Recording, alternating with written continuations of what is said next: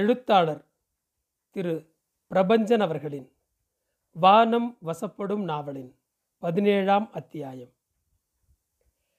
ஞானப்பிரகாச முதலியை முன்னிட்டு கொண்டு ஜாதி கிறிஸ்தவர்கள் துபாஷ் கனகராய முதலியார் வீட்டுக்கு போனார்கள்.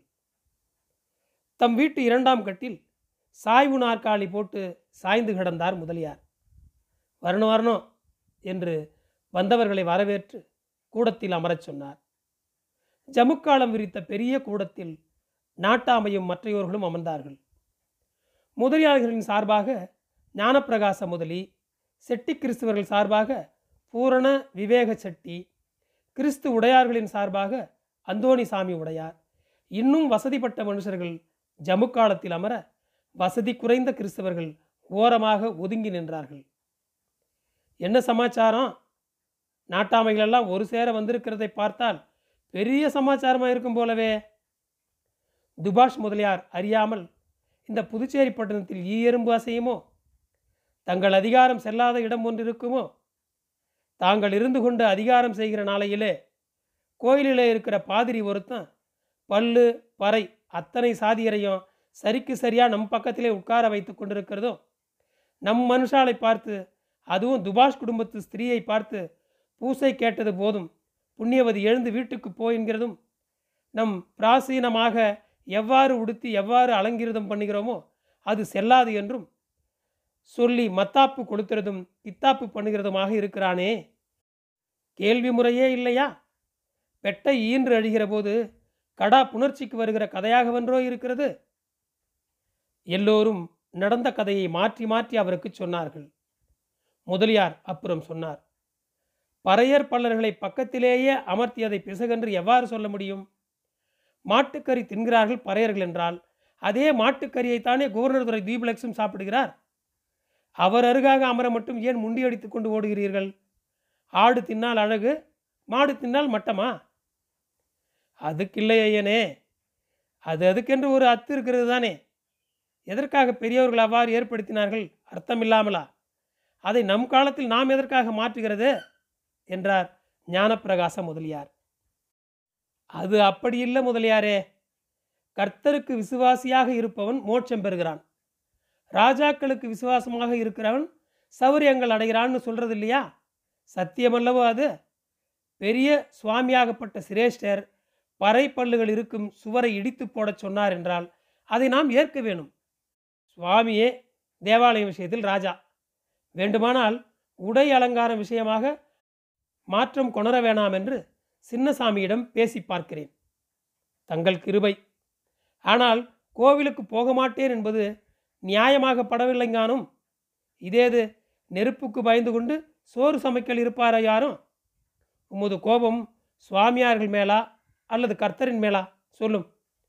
சுவாமியார்கள் மேல்தான் ஐயனே. சுவாமியார்கள் இன்று இருப்பார்கள், நாளை மாற்றி கொண்டு போவார்கள். கோவில்கள் நம்முடையதல்லவோ? வெகு நிச்சயம் சுவாமி. அன்று சாயரட்சையே முதலியார் சுவாமியார்களை போய் பார்த்தார். முதலில் சிரேஷ்டருக்கு முன்னால் மண்டியிட்டு அமர்ந்து கொண்டு அவருடைய ஆசீர்வாதத்தை தானே வாங்கி கொண்டார். அப்புறமாக சிரேஷ்டரின் தனி அறையில் கனகராய முதலியாரும் சிரேஷ்டரும் வெகு பிரியமாக சல்லாபிக்க தொடங்கினார்கள். சிரேஷ்ட சுவாமியார் கர்த்தர் சம்மதியில் சந்தோஷமாக இருக்கிறார் தானே. ஆஹா, கர்த்தரின் பரம கிருபையால் அவர் சம்மதியில் சௌக்கியமாகத்தானே இருக்கிறேன். குவர்னர் துரை தீப்லெக்ஸ் அவர்களும் கூட தங்கள் மேல் வெகு பிரீதியாகத்தானே இருக்கிறார். தாங்கள் புதுச்சேரி பட்டணத்துக்கு வந்த பிறகுதானே கோவிலுக்கும் கூட வெகு கீர்த்தி ஏற்படலாச்சு. எல்லாம் தங்கள் மனசு. கோயில் பிள்ளை ஒருவன் கஃபே கொண்டு வந்து இருவருக்கும் கொடுத்தான். சுவாமி, நான் சர்க்கரை வியாதியஸ்தன், கஃபேயில் சர்க்கரை இருக்குமோ? இல்லை முதலியார், தங்கள் பழக்க வழக்கங்கள் லோக பிரசித்தமாச்சுதே. முதலியார் கஃபேயை குடித்து முடித்த பிறகாலே சுவாமியார் இருந்து கொண்டு சொன்னார், பறைச்சுவரை இடித்தோம் என்று முதலியாருக்கு மனக்கோணல் இல்லையே. கர்த்தருக்கு முன்னால் இந்த பேதமெல்லாம் காண்பிக்கிறது தகாதது தானே. மனக்கோணல் என்னத்துக்கு வர வேணும்? தாங்கள் செய்தது ரொம்ப சரிதான், அதில் ஆட்சேபனை இல்லை. ஆனால் கோவிலுக்கு வருகிறவர்கள் முன்னர் எப்படி வந்தார்களோ அந்த பிரகாரமே தொடர்ந்து வரலாம் எனும்படிக்கு உத்தாரம் பண்ண வேணும். சின்ன சுவாமியார் அப்படி சொல்லுகிற போது நானும் தானே உடன் இருந்தேன். தங்கள் குடும்பத்தைச் சேர்ந்த பொம்மநாட்டி உடம்பும் உறுப்பும் சகல சமாச்சாரங்களும் தெரியப்படிக்குத்தானே உடுத்தி கொண்டு வந்தால் அதுதான் கூடாது. இனிமேல் படிக்க அப்படியெல்லாம் தேவடியால் மாதிரி தானே கோவிலுக்கு வரப்படாது என்று அவர் சொன்னது நியாயம்தானே? எம் வீட்டு பெண்ணாய் இருந்தென்ன, அல்லாட்டி என்ன, குற்றம் குற்றம்தானே. ஆனால் கொண்டை முதலானதுகள் நம் தேச வழக்கப்படிக்கு இருக்க தாங்கள் அனுமதிக்க வேணும். உடை தினசுகள் முதலானதுகளை உடனடியாக மனுஷரால் மாற்றப்போமோ? முடியாதுதானே.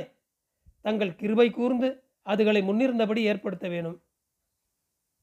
தாங்கள் முன்வந்து கேட்டிருப்பதால் ஒப்புக்கொள்ளத்தான் வேணும். அந்தப்படியாதானே ஆகிறது. இன்னைக்கு சாயங்காலம் பூசையிலே நாமே அந்தப்படி மனுஷருக்கு சொல்லிவிடுகிறேன். சிரேஷ்டர் சாயங்கால பூசையில் அந்த சங்கதியை சொல்லத்தானே நினைத்தார். ஆனால் பூசை கேட்க சாதி கிறிஸ்தவர்கள் ஒருவரும் கோவிலுக்கு வரவில்லை. கும்பல் கும்பலாக நின்று கொண்டு தெருவில் கோவிலுக்கு எதிரே அவர்கள் பேசியபடி இருந்தார்கள். சிரேஷ்டர் சம்பா கோவில் வாசலுக்கு வந்து, பிரியமானவர்களே, நமக்குள்ளே மனஸ்தாபங்கள் வரலாம். அதை கிறிஸ்துவானவருக்கு முன்னாலே வைத்து தீர்த்து போடுவோம். நீங்கள் தெருவிலே கலைந்த செம்மறியாட்டு கூட்டம் போலே வீணில் நிற்கிறதென்ன? அன்பானவர்களே, தேவாலயத்துக்குள்ளே வாருங்கள் என்று அழைத்தார். போமையா பின்னாக்கு என்றார் ஞானப்பிரகாசம் முதலியார். சம்பா கோயில் சிரேஷ்டர் கவர்னர் துறை தூப்ளக்ஸ் அவர்களை பார்க்கவும் பேட்டி பண்ணி கொள்ளவும் தானே வந்திருக்கிறார் என்று துறையண்டையிலே போய் சொன்னார்கள். சொல்லவும் கவர்னர் துறை சுவாமியாரை வரவேற்பறையிலேயே சௌக்கியமாக அமர்த்தி வைத்து சிறிது நேரம் காத்திருக்க சொல்லி தன் மதாம் ழான் அம்மைக்கு செய்தி அனுப்பினார். ழான் அறைக்குள்ளே இருக்கிற சுதந்திரத்தினாலே அரையாடை அணிந்திருந்தவள் பெரியோரை பார்க்க போகிற மரியாதையின் நிமித்தம் முழு ஆடை அணிந்து கொண்டு தம்பதி சமேதராகத்தானே சிரேஷ்டரின் திருமுன் வந்தார்கள். வரவேண்டும், தந்தையாருக்கு நல்வருகை. சொல்லியிருந்தால் நானே வந்திருப்பேனே என்று குவர்னதுரை சிரேஷ்டரை வரவேற்றபடி அவர் முன் மண்டியிட்டார். ழானும் தம் கணவரை போல செய்தார். சிரேஷ்டர் இருவரையும் சிலுவை பண்ணி ஆசிர்வதித்தார். சுவாமி, குவர்னர் துறையால் வர முடியவில்லை என்றால் நானாவது வந்திருப்பேனே. தங்களுக்குத்தானே வீண் சிரமம். சிரமம் என்ன? குவர்னர் தம்பதிகளை பார்க்க கொடுத்து வைத்திருக்க வேணுமே. அந்த சந்தோஷம் எனக்கும் வேணும் தானே. இது தங்கள் இல்லம், நாங்கள் உங்கள் ஊழியர்கள். தங்கள் மனசுப்படி எப்போது வேண்டுமானாலும் தாங்கள் வரலாம். தாங்கள் இங்கு வருவதால் எமக்கு பெருமையென்றோ என்றார் கவர்னர் துரை. எல்லாம் கவர்னரின் மனசு. மதாம் ராணை போல விசுவாச ஊழியரை எங்கு தேடி நாம் காண முடியும்? இந்த அம்மாள் இந்த தெய்வ ஊழிய காரியங்களை தம் தலைமேல் தூக்கி போட்டு கொண்டு செய்வதனால் அல்லவா இந்த அஞ்சானிகள் பட்டணத்தில் நாம் மார்க்கம் தழைக்க ஏதுவாயுள்ளது. சுவாமி மனசுப்படி போகிறார்கள். ஏதோ தேவ ஊழியம் செய்ய நமக்கு வாய்த்திருக்கிறதே, அதை சொல்லும். சுவாமி, கோயில் ஊழியமெல்லாம் தடையில்லாமல் நடைபெற்று கொண்டிருக்கிறதல்லவா? தங்கள் துரைத்தனத்தில் அதுக்கொன்றும் குறைவில்லை. ஆனால் சொல்லுங்கள். என்ன ஆனால்? சமீபத்தில் ஒரு காரியம் நடந்தது. பறைசனங்கள் திரண்டு வந்து எமக்கு தனியாக தடுப்பு சுவர் வைத்திருப்பதற்கு நியாயம் என்ன? மேல் சாதி கிறிஸ்தவரை கண்ணாகவும் எம்மை வேறு மரியாதை படிக்கும் நடத்துகிறது என்ன? அந்த சாதி சனங்கள் எம்மை மரியாதையாக குறைவாக நடத்துகிறார்கள் என்றுதானே நாங்கள் உம்மிடம் வந்தது. உங்களையொத்த சுவாமியார் எம்மை உம் மதத்துக்கு வர சொன்னபோது என்ன சொன்னார்? உம் சாதி சனங்களுக்கு அரசாங்கத்தில் பட்சமும் கிடைக்கும், உத்தியோகமும் கிடைக்கும், அதல்லாமல் சமானமாக சாதி பெயரை சொல்லி கீழ்மைப்படுத்த மாட்டோம் என்று சொல்லியல்லோ எம்மை கூப்பிட்டது. இப்போதானால் இப்படி சுவர் எழுப்புகிறீரே என்று சொன்னவுடன் நிமித்தம் சுவரை இடித்து போட நாம் உத்தாரம் கொடுத்தோம். அந்த படிக்கு நடந்தது. ஆனால் அதையே முகாந்திரமாக்கி கொண்டு சாதி கிறிஸ்தவர்கள் கோவிலையே பகிஷ்காரம் செய்துவிட்டார்கள் துரை அவர்களே. அடடே, அப்படியா செய்தார்கள்? கோவிலை பகிஷ்காரம் செய்கிற அளவுக்கு அவர்களுக்கு தைரியம் வந்து விட்டதா என்ன என்றால் ழான். விட்டதே, ரெண்டு நாளாக யாரும் பூசைக்கு வர இல்லையே. துய்ப், என்ன இது? ஆச்சரியமாக இருக்கிறதே. இந்த புதுச்சேரியில் தான் நான் பிறந்து வளர்ந்தவள். எனக்கே இந்த காவிரிகளின் செயல்பாடு ரொம்ப ஆச்சரியமாக இருக்கிறதே. இது ரொம்ப தப்பான முன்னுதாரணமாக அமைந்துவிடக்கூடாது என்றுதான் நான் கவலைப்படுகிறேன். பிரபுவின் முகத்தில் கவலை தோன்ற ழான் சொல்வதை ஒப்புக்கொண்டார். உண்மைதான், தேவாலயத்தை புறக்கணிப்பவர்கள் வேறு யாரைத்தான் புறக்கணிக்க மாட்டார்கள்? இது ரொம்ப தப்பான முன்னுதாரணத்தை ஏற்படுத்தும் என்பதில் சந்தேகமில்லைதான். ஆகவே இந்த காவிரிகளின் எழுச்சியை முளையிலேயே கிள்ளிவிட வேண்டும். செய்வோம். ஆமாம் தந்தையார் அவர்களே, சம்பா கோவிலுக்கு வெகு பக்கத்திலேயே ஒரு இந்து கோவில் இருக்கிறதே, அதற்கு என்ன பெயரிடான்? வேதபுரீஸ்வரர் கோயில். தந்தையாரே, அந்த கோயில் உங்களுக்கு அருகாகவே இருக்கிறதால் தங்களுக்கு ஏதேனும் தொந்தரவுகள் இருக்கின்றனவா? அப்படியும் சொல்வதற்கு இல்லை. அவர்கள் சடங்குகளை அவர்கள் செய்கிறார்கள், நம் காரியத்தை நாம் பார்க்கிறோம். மன்னிக்கவும், அப்படி சொல்வதற்கில்லை தந்தையார் அவர்களே. சதா டம் டம் என்று மோளமடித்து கொண்டும் நாதஸ்வரம் என்ற பெயர் கொண்ட ஒரு கருவியை வாசித்து கொண்டும் கோவிலை சுற்றி கொண்டு கிடப்பார்கள். அப்புறம் உடம்பு முழுக்க ஊசியை குத்தி கொள்வார்கள். அப்புறம் காவடி என்கிற ஒன்றை தூக்கி சுமந்து கொண்டிருப்பார்கள். வெகு வினோதமான மனிதர்கள். அவர்களால் நமக்கு தொந்தரவு இருக்காது என்று சொல்வதற்கில்லை. தந்தையார் வேறு வழியில்லாமல் ழானை ஒப்புக்கொண்டார். ஆமாம் மதாம் ழான், தாங்கள் சொல்வது போல தொந்தரையும் முழுசாக இல்லை என்றும் சொல்ல முடியாதுதான். அப்படி சொல்லுங்கள், ழான் துய்ப்ளெக்ஸ் சொன்னார். தந்தையே, நம் முதல் நோக்கம் இந்த சோழ மண்டல கரையில் வியாபாரம் பண்ணுவது. அதுக்கு சற்றும் குறைவு இல்லாத முறையில் மதம் பரப்புவதும் நம் நோக்கம்தானே. அஞ்ஞானிகளையும் வேடிக்கை வினோத பழக்கம் கொண்டவர்களாயும் இருக்கிற இந்த பாவப்பட்ட ஜீவன்களை கரையேற்றும் பொறுப்பை நாம் ஏற்றுக்கொண்டுதானே ஆக வேணும். இந்த நல்ல நெறியை பற்றி அவர்கள் அறியாதவர்களாக இருக்கிறார்கள். எனினும் மூட பழக்க வழக்கங்களில் மூழ்கி கிடக்கிறார்கள். எனினும் கொஞ்சம் கடுமையாக நடந்தாவது அவர்களை திருத்தும் பொறுப்பை நாம் எடுத்துக்கொள்ள வேணும். மதாம் ழான் துப்ளெக்ஸ், உம் உள்ளத்தில் இப்படி காருண்யமிக்க எண்ணங்கள் ஊறி கிடக்கிறது எனக்கு ஆச்சரியமாக இல்லை. உமது ஞான திருவாக்கு பற்றி பிரான்ஸ் மன்னருக்கு அருகிலே இருக்கப்பட்ட மிக உயர்ந்த தந்தையர்க்கும் தெரிந்திருக்கிறது. நமது கிறிஸ்து மதத்தை உஜ்ஜீவனம் செய்ய இந்த மனுஷி வந்திருக்கிறாள் என்று அவர்கள் என் காதுபடவே சொல்லுவதை நான் கேட்டிருக்கிறேன். துய்ப்ளெக்ஸ் தம் மனைவியை பெருமை பொங்க பார்த்தார். என் கண்மணியின் புகழ் அந்த அளவுக்கு பாரிஸ் மாநகரம் வரை பரவி இருக்கிறதை கேட்க எனக்கு மட்டில்லாத மகிழ்ச்சி ஏற்படுகிறது. ழான் கொஞ்சம் கூச்சமடைந்தவளைப் போல துய்ப்ளெக்ஸிடம் சொன்னாள். ரொம்ப கடுமையான குற்றம் செய்திருக்கிறார்கள் இந்த காவிரிகள், சரியாக தண்டியுங்கள் என்றாள். செய்தால் போயிற்று. திராட்சை ரசம் பருகுவதற்காக வந்தது. மூவரும் அருந்தினார்கள். பிறகு பிரபு சொன்னார். தந்தையே, கவலைப்படாதீரும். மலைப்பாறையில் வீடு கட்டினவன் சந்தோஷமாக ஜீவிப்பான். மணலில் வீடு கட்டினவன் வெள்ளம் வந்து அழிவான் என்கிறார் போலே கலகம் பண்ணுகிறவன் கட்டாயம் அழிவான். தந்தையார் வெகு நிம்மதியுடன் கவர்னர் மாளிகை விட்டு புறப்பட்டார். தளவாய் கிருஷ்ணாஜி பண்டிதர் துறையின் முன் வந்து நின்றார். விரைப்பாக சலாம் பண்ணி அது போதாது என்று எண்ணியோ என்னவோ குனிந்து வணங்கி நின்றார். பிரபு சொன்னார். பண்டிதரே, பத்து சிப்பாய்களுடன் புறப்படும். சம்பா கோவில் வாசலண்டை தேவாலயத்துக்குள் புகாமல் அதன் வெளியாகவே நின்று கொண்டு கும்பல் கும்பலாக பேசுகிறவன் எவனானாலும், போகிறவனை தடுக்கிறவன் எவனாகிலும், கலகம் விளைவிக்க தக்க தூஷணையாக வார்த்தைகள் பேசுகிறவன் எவனாகிலும், பாதிரியார் அண்டையிலே மரியாதைக்கு உரியதல்லாத வார்த்தைகள் பாவனைகள் பண்ணுகிறவன் எவனும் பத்து பிரம்படியும் கோட்டை கிடங்கிலே சிறை தண்டனையும் என்று போட்டிருக்கிறது என்று சொல்லி நியமித்து விட்டுவாரும். அப்படியே பண்டிதர் பத்து பரங்கி சிப்பாய்களை அழைத்து கொண்டு புறப்பட்டார். சம்பா கோவில் வாசலண்டை ஞானப்பிரகாசம் முதலி இரண்டு மூன்று பேருடன் நின்று கொண்டு கையை ஆட்டி ஆட்டி என்னமோ பேசி கொண்டிருந்தார். பண்டிதர் அவர் அருகில் போய் நின்றார். என்னங்கானும், என்ன இங்கே கலகம்? கலகம் இல்லை பண்டிதரே, கோவில் விவகாரம். எதுவாக இருந்தாலும் முதலில் உள்ளே போம், அல்லது உன் வீட்டு திண்ணையில் உட்கார்ந்து கொண்டு பேசும். இங்கு தேவாலயத்தின் வாசலில் அப்படியெல்லாம் நின்று பேசக்கூடாது. அவ்வாறு பேசினாலோ பிரம்படி பத்து இந்த நிமிஷமே பெறுவீர். அதுவுமல்லாமல் கோட்டை கிடங்கிலே தள்ளவும் உத்தரவு. யாருடைய உத்தரவு? குவர்னர்தோர் உத்தரவு. குவர்னர் பெயரை கேட்டதும் அடங்கி போனார் ஞானப்பிரகாசம் முதலியார். நான் கலகம் பண்ணுகிறவனா? பண்டிதரே, நான் பெரிய மனுஷன் என்பதை அறிவீரோ மாட்டீரோ? அப்படி என்றால் முதலில் உள்ளே போம். நான் மத விஷயத்தில் முரண்பட்டு இருக்கிறேன், அது பற்றி தான் பேச்சு. எது வேண்டுமானாலும் பேசுமேன், இங்கிருந்து பேசாதீரும். இன்னும் இரண்டு சிட்டிகை நேரம் இருந்தாலும் அடி விழும்.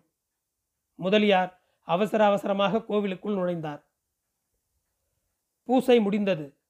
சாமியார் தம் அறைக்குள் சென்றார். ஞானப்பிரகாசம் முதலியாரிடம் எல்லோரும் வந்து தலையை கவிழ்த்து கொண்டு நின்றார்கள். இப்படி ஆயிற்றே நம் நிலை, தூய்பிளக்ஸ் துறை கூட இப்படி பண்ணி போட்டாரே, இப்போது என்ன ஆயிற்று, சும்மா இரும். ஞானப்பிரகாசம் முதலியார் யோசித்தார். ஒரு முடிவுக்கு வந்தார். உட்காரும், வாங்கு பலகைகளை எடுத்து சுவர் இருந்த இடத்தில் போடுங்கள். மற்றவர்கள் அவ்வாறே செய்தார்கள். வாங்கு பலகைகள் ஒரு சுவர் போல் அமைத்தார்கள். இனிமேல் பாரும், எல்லா பயலும் ஒழுங்காய் இருப்பான். இதையும் மீறி எவனாவது ஒரு பள்ளனோ பறையனோ நம் பக்கங்களில் வந்து உட்கார்ந்தால் என்ன பண்ணுவது முதலியாரே? அதை அப்புறம் பார்ப்போம். நன்றி. தொடரும். எழுத்தாளர் திரு பிரபஞ்சன் அவர்களின் வானம் வசப்படும் நாவலின் பதினெட்டாம் அத்தியாயம். துபாஷ் பெத்ரோ கனகராய முதலியார் மீளா படுக்கையில் கிடக்கிறதாக செய்தி பட்டணத்தில் பரவியது. இருபத்தோரு வருஷங்கள் பிரெஞ்சு அதிகாரத்தின் துபாஷாகவும் புதுச்சேரி பட்டணத்துக்குள்ளே பெரும் கீர்த்திமானாகவும் செல்வ பிரபுவாகவும் விளங்கி அதிகாரம் செலுத்தி வந்த முதலியார் படுக்கையில் ஸ்மரணையின்றி படுத்து கொண்டிருந்தார். சலாதிகள் படுக்கையிலேயே போனதாகவும் வார இறுதி தாண்டாது என்பதாகவும் செய்திகள் பரவின. குவர்னர் துறை தூய்பிளக் சண்டையிலே இருக்கப்பட்ட வெள்ளைக்கார தொக்தேர், அதாவது டாக்டர், வந்து கையை பிடித்து பார்த்து பந்து ஜனங்களுக்கு சொல்லி போடுங்கோள் என்றார். சித்த வைத்தியன் அஞ்சையன், ஆர்காட் நவாப் வம்சத்து பழ வைத்தியன் அப்துல் யூசுப் முதலான பெரிய வைத்தியர்கள் வந்து உள்ளங்காலில் தைல மறக்கியும் லேகியத்தை நாக்கில் தடவியும் சிசுருஷை செய்தார்கள். எனினும் அவர்களுக்கே முதலியார் பிழைப்பார் என்கிற நம்பிக்கை இல்லை. முதலியார் பிரஞ்சை கடிகார நாக்கைப் போல வருகிறதும் போகிறதுமாக இருக்கிறது என்று கேள்விப்பட்ட அவருடைய பாரியால் நட்சத்திரம் அம்மாள் அவரை வந்து பார்த்தார். முதலியாரின் வீடு கோட்டையை ஒட்டி மேற்கால் சென்னப்பட்டின வாசற்படியின் அருகில் மூன்று வாசல்களை கொண்ட நாலு உள்வீடுகளை கொண்டதாக விளங்கியது. முதலியார் தம் பாரியால் நட்சத்திரம் அம்மாளுடன் பலகாலமாக மனஸ்தாபராய் இருந்து வாய்ப்பேச்சு இல்லாதவராகவும் அவள் கையெண்ணம் அருந்தாதவராகவும் பிரஞ்சை தவறும் பரியந்தம் முன் வீட்டில் இருந்து கொண்டிருந்தார். முதலியாருக்கு அக்கெதி நேர்ந்ததும் நட்சத்திரம் அம்மாள் கண்ணீரும் கம்பளையுமாக தாம் அதுகாரும் பிரவேசியாத முன்வீட்டுக்கு தானே வந்தாள். அப்போது அவர் பிரஞ்சை மீண்டு உருவம் புலனாகியிருந்தது. நட்சத்திரம் அம்மாள் அவர் தலைமாட்டின் அருகில் போய் நின்று கொண்டு துணியால் வாயை பொத்தி கொண்டு அழுதாள். கூடவே தம் மருமகள் சந்திரமுத்து அம்மாளும் அங்கு இருந்து கொண்டு அழுதாள். முதலியார் திரும்பி தன் மனைவியை பார்த்தார்.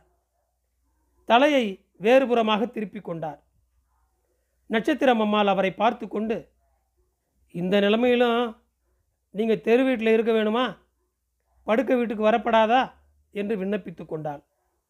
முதலியார் பாரியாளை பார்க்காமலேயே போப்போ என்று கையசைத்தார். கோன்சேல்காரர்கள், பெரிய தரத்து அதிகாரிகள் பலரும் அந்த பெரிய அறையில் குழுமியிருந்தார்கள். முதலியார் பெரிய மனுஷரானபடியினாலும் தமிழருக்குள்ளே பெரும் பதவி வகிப்பவரானபடியினாலும் முதலியாரின் அந்திம பொழுது என்பது குடும்ப எல்லையை கடந்து அரசு விஷயமாக ஆகியிருந்தது. கோன்சேல்காரர் ஒருத்தர் நட்சத்திரம் அம்மாளை பார்த்து, போங்கள், சொஸ்தம் இல்லாதவரை தொந்தரை பண்ணாதேயுங்கள் என்றார். நட்சத்திரம் அம்மாள் திரும்பும்படி ஆயிற்று. அது அவளுக்கு உறுத்தலாக இல்லை. முதலியாரின் தலைமாட்டில் அமர்ந்து கொண்டு அவளை வெறுப்போடு பார்த்து கொண்டிருந்த அவர் தம்பி தானப்ப முதலியின் முகமே அவளை மிகவும் நோகச் செய்தது.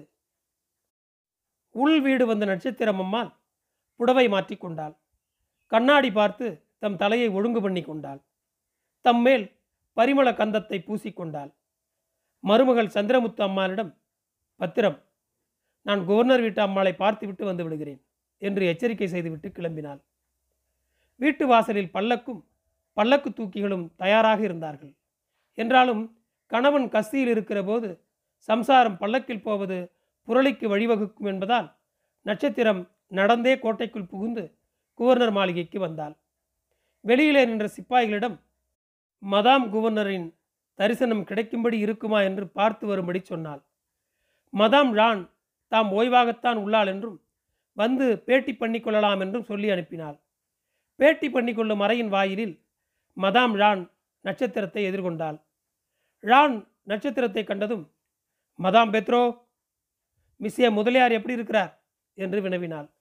அது கேட்டதும் நட்சத்திரம் கைக்குட்டையால் வாயை பொத்தி கொண்டு விம்மத் தொடங்கினாள். விபரீதமாக ஒன்றும் நடந்துவிடவில்லை, இல்லை என்று தலையசைத்தாள் நட்சத்திரம்.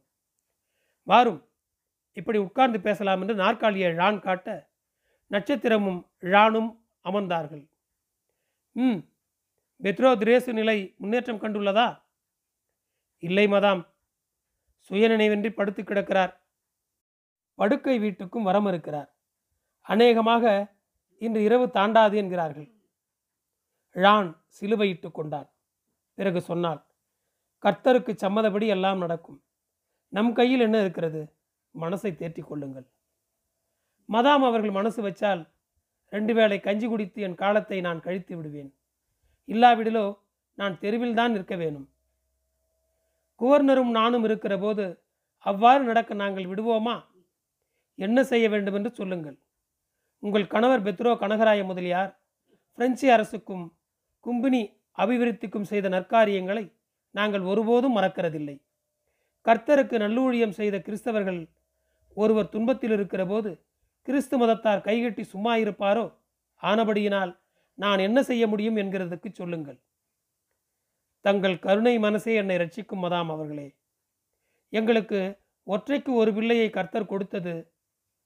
அந்த மகன் வேல்வேந்திரன் தன் மனைவி சந்திரமுத்து அம்மாளையும் எங்களையும் தவிக்க விட்டு பிரிந்து இருபத்தி ஓராவது வயசிலேயே கர்த்தரிடம் போய் சேர்ந்தான். ஆகவே எங்களுக்கு புத்திர பாக்கியம் வேறும் இல்லை. நானும் விதவை சந்திரமுத்தும் ஒருத்தருக்கு ஒருத்தர் ஆதரவு என்று சீவித்து வருகிறோம். என் கணவர் கர்த்தர் திருவடி நிலை அடைந்து விட்டால் அவருடைய சொத்து அனைத்தும் எனக்கே கிடைக்க வேணும். மகன் இருந்தால் மகனுக்கு, இல்லாவிடில் மனைவிக்குத்தானே. அதுதானே நியாயமும் கூட. ஆனால் என் கணவருக்கு ஒரு தம்பி தானப்ப முதலி என்கிற பெயரில் இருப்பதை தாங்கள் அறிவீர்கள் தானே.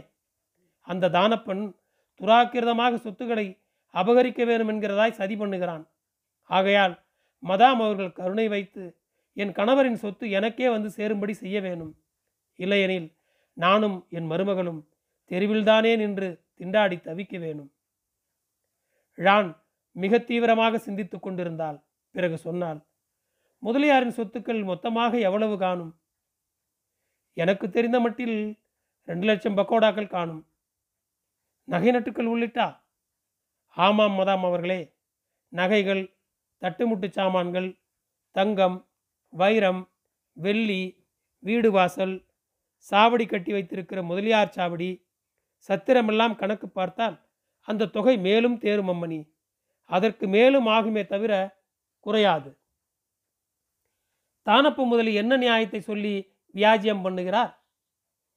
பிள்ளை இல்லாத சொத்துக்கு கொள்ளைக்காரன் பத்து பேர்னு சொலவடியே இருக்கிறது அம்மணி. அவருடைய மனைவி மக்கள் சவுக்கிய ஜீவிகள் தானே. பாலை மணலில் பவளமல்லி பூப்பதேது. அந்த மனிதர் மனைவி இழந்தவர், பிள்ளைக்குட்டியும் இல்லாதவர். என் கணவருக்கு ஒரு சகோதரி இருக்கிறாள். அவள் பிள்ளைக்குட்டி உண்டானவள்.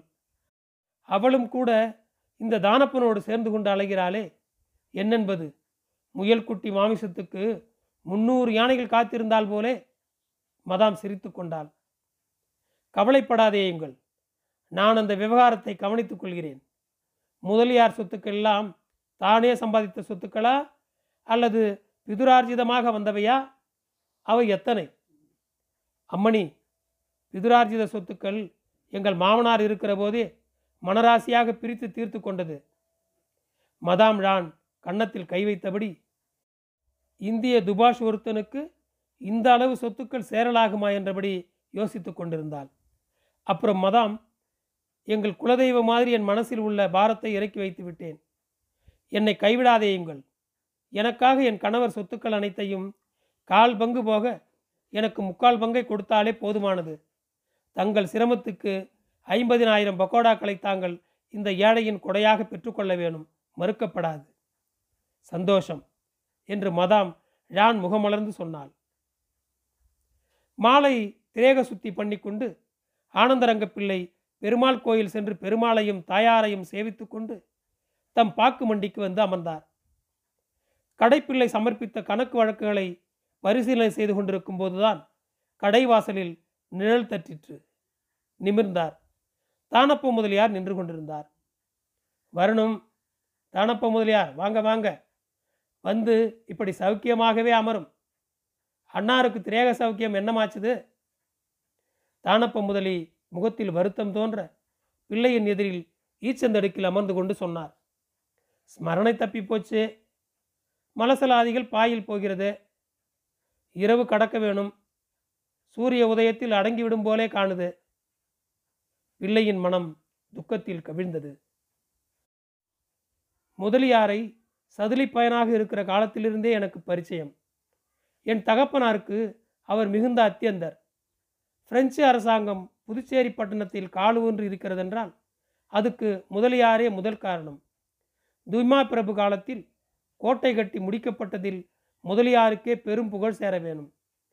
இன்றைக்கு புதுச்சேரி பட்டணத்து துறைத்தனத்தால் காரைக்கால் காரைக்காலும் சேர்ந்திருக்கிறது என்றால் அதுக்கு முதலியாரின் மதியுகம் முக்கிய காரணம் அல்லவோ?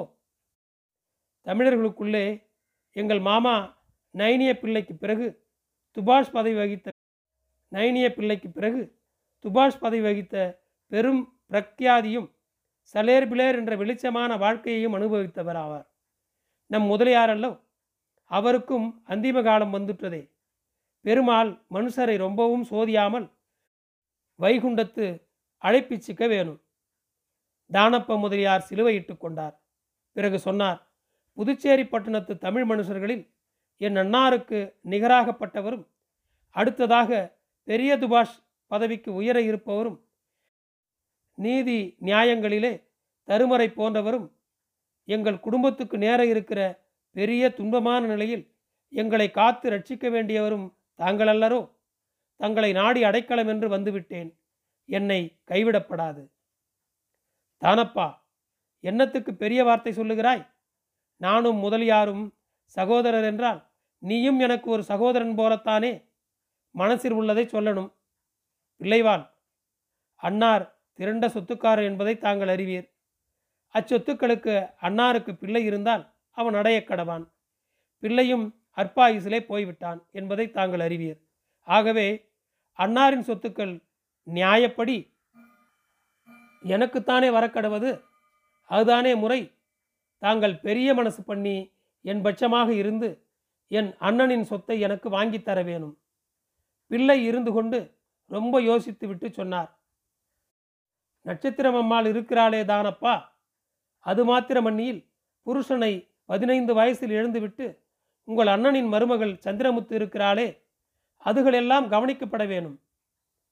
அதனால் என்ன பிள்ளைவாள், பெண்டுகளை தெருவில் விட்டுட போகிறோமா? பெண்டுகளுக்கு என்ன வேணும்? ரெண்டு வேளை சோறு, வருஷத்துக்கு ரெண்டு புடவை, தலைக்கு கொஞ்சம் எண்ணெய், அப்புறம் என்ன? புருஷனை கெட்டுப்போன மிண்டைகளுக்கு வேறு என்ன தர இருக்கிறது? அதுக்கு மேலும் ஒரு பொம்மநாட்டிக்கு என்ன வேண்டியிருக்கிறது? அது உள்ளது என்றார் பிள்ளை. பிள்ளையின் மனசுக்குள் ஒரு பழைய சித்திரம் வந்து போனது. கனகராய முதலியாரின் ஒரே மகன் வேல்வேந்திர முதலி தம் இருபத்தொன்றாவது வயசில் பதினைந்து வயசேயான குழந்தைத்தனம் மாறாத சந்திரமுத்து அம்மாளை விட்டு செத்து போனான்.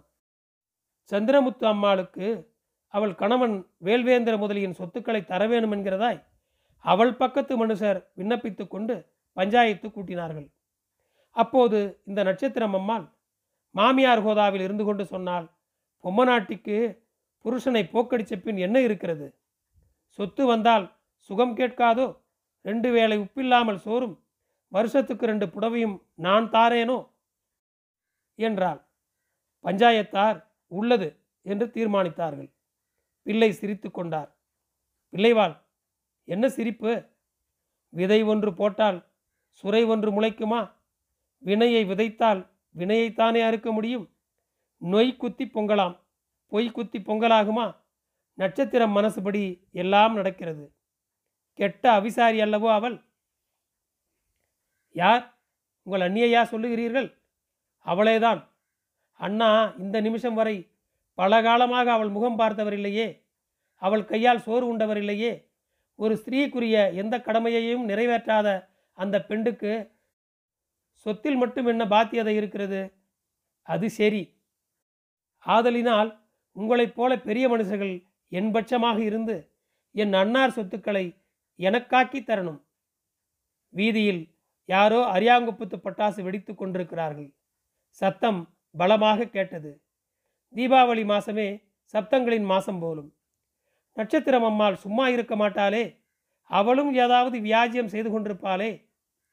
அவள் இன்று மதியம் கவர்னர் பெஞ்சாதியை பார்த்து மூக்கை சிந்தி போட்டு விட்டு வந்தாலாம். அங்கே போய்விட்டாலாமா? நண்டு நாட்டாமைக்கு நரி வரப்போகிறதாமா? ரொம்ப நல்லது. பெரியவர் குவர்னர் பெஞ்சாதி இதில் சம்பந்தப்பட்டிருக்கிறபடியால் குவர்னர் ஆம்படையால் வார்த்தை கேட்டு அவள் வழி ஒழுகிவிடக்கூடாது. அதை நாம் பார்த்து கொள்வோம். அது சரிதானப்பா, முதலியார் சொத்து எவ்வளவு தேரும்? நான் அறிந்து ஒரு லட்சம் பக்கோடாக்கள் தான் பிள்ளைவாள். கூடவே தேரும். நகை நட்டு போன்றவை. நட்சத்திரம் அணிந்திருப்பது கணக்கில் வராது. அதை அவள் மறைத்து விடவும் கூடும். செய்வாள், போகட்டும். ஆக சுமார் ஒன்றரை லட்சம் ரூபாய் வியாஜியம் என்று சொல்லும். ஆமா பிள்ளைவாள், அவைகளை மீட்டு கொடுத்தால் நானும் எங்கள் பரம்பரையும் உயர்ந்து விடுவோம். குவர்னர் ரொம்ப சிரமம் எடுத்துக்கொள்ள வேணுமே. சிரமத்துக்கு மூன்றில் ஒரு பங்கு அவர்களுக்கு கொடை செய்து விடலாம். நல்லது, செய்வோம். தானப்ப முதலி பிள்ளையின் கைகளை பிடித்து கொண்டு சொன்னார், தாங்களே எங்கள் குலதெய்வம். இச்சொத்து தாங்கள் அடிக்கும் பிச்சை. கவலைப்படாதே, எல்லாம் நல்லபடியாக நடக்கும். தானப்ப முதலி விடைபெற்று சென்றார். சற்று நேரத்தில் குவர்னர் மாளிகை சிப்பாய் தகவல் கொண்டு வந்தான். பெரிய துபாஷ், பெத்ரோ, கனகராய முதலியார் அவர்கள் காலம் பண்ணி போனார்கள். எப்போ? அரை நாழிகை முன்னால். தம்பி அண்ணாவின் சொத்துக்கு அலைபாய்ந்து கொண்டிருக்கையில் அண்ணனின் உயிர் நீங்கி இருந்தது. நன்றி. தொடரும்.